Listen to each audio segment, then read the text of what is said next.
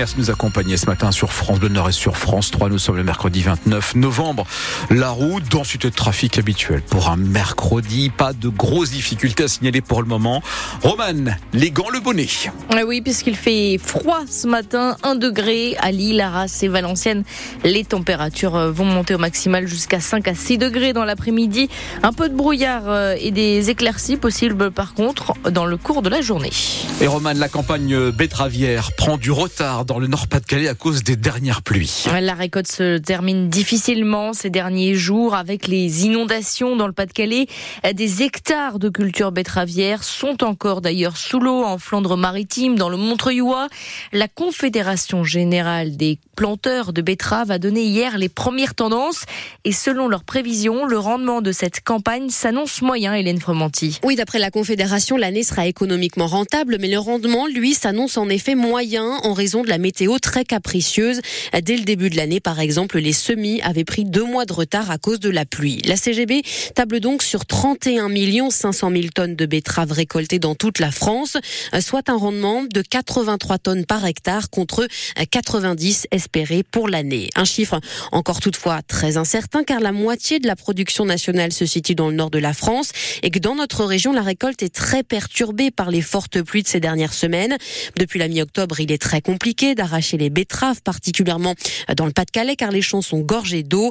Seuls 40% ont été récoltés alors qu'on devrait déjà avoir terminé. Pour autant, la CGB se veut plutôt optimiste, même s'il y a du retard. Le gros des betteraves devrait pouvoir être arraché sans impact sur la quantité de sucre, sauf s'il y avait d'importantes gelées dans les jours à venir. Là, ce serait une catastrophe. Et le rendement prévu donc pour cette campagne 2023-2024 devrait être toutefois supérieur à celui de l'année dernière qui était de 77 tonnes par hectare. Certains sinistrés ont dû quitter leur logement depuis maintenant trois semaines suite à ces inondations. La préfecture du Pas-de-Calais annonce de nouvelles aides, notamment une plateforme pour recenser toutes les personnes qui ont perdu leur habitation. Toutes les personnes d'ailleurs qui ont aussi un logement vacant à proposer pourront se signaler sur cette plateforme. Si vous êtes sinistré et assuré, en tout cas, les frais de relogement sont pris en charge pendant six mois. Si vous n'êtes pas assuré, c'est la commune qui prend en charge le relogement et les communes seront elles indemnisées par le fonds d'aide au relogement d'urgence. Xavier Bertrand, lui, est de nouveau en colère face à la SNCF. Le président de la région Hauts-de-France juge inadmissible le peu de bus proposés pour remplacer les TER impactés par les inondations. Les usagers de ces dernières semaines ne peuvent plus prendre le train, en effet, sur les lignes étape Le Touquet Boulogne-sur-Mer et étape Le Touquet Saint-Paul-sur-Ternoise.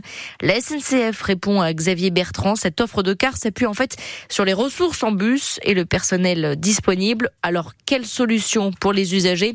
Nous poserons la question à Christophe Coulon, le vice-président de la région Hauts-de-France et notre invité dans un quart d'heure. 7h33 sur France Bleu Nord. La métropole européenne de Lille face à Alstom, c'est un feuilleton digne de Dallas. Lamel a en effet décidé d'attaquer en justice le constructeur ferroviaire. Depuis 2016, de nouvelles rames de métro doivent être livrées.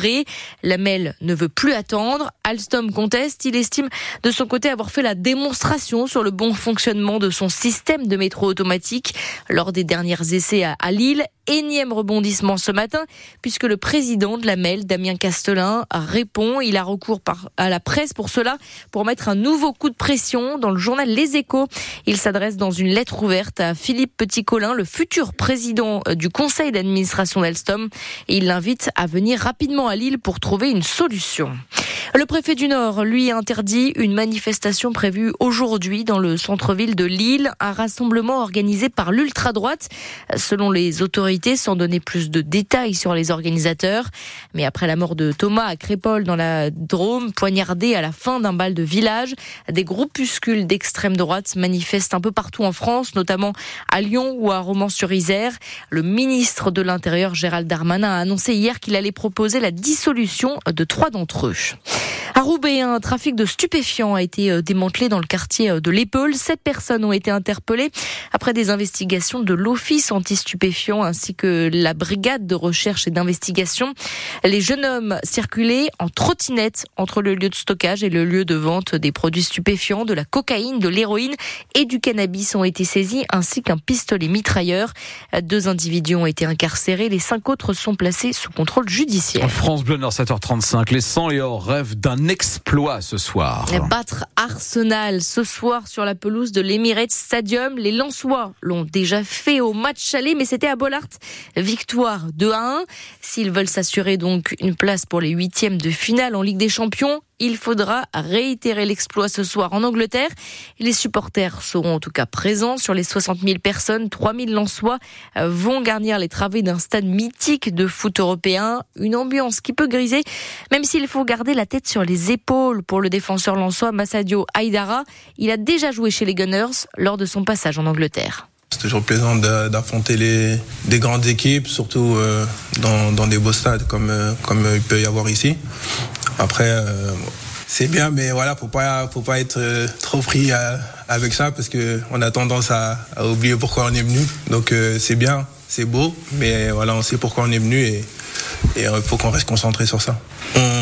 On, essaye de gérer comme on, le peut. Après, chacun a sa, façon de, de, gérer ces choses-là. Mais moi, personnellement, c'est vrai que le fait d'y avoir déjà joué, peut-être que je, vais, vais le vivre euh, différemment si je commence la partie.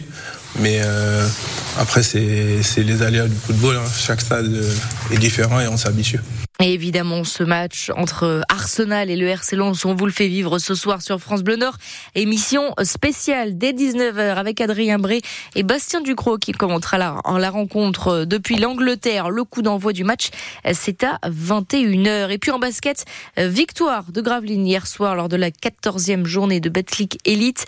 Les Nordistes se sont imposés à domicile 66 à 59 face à Cholet.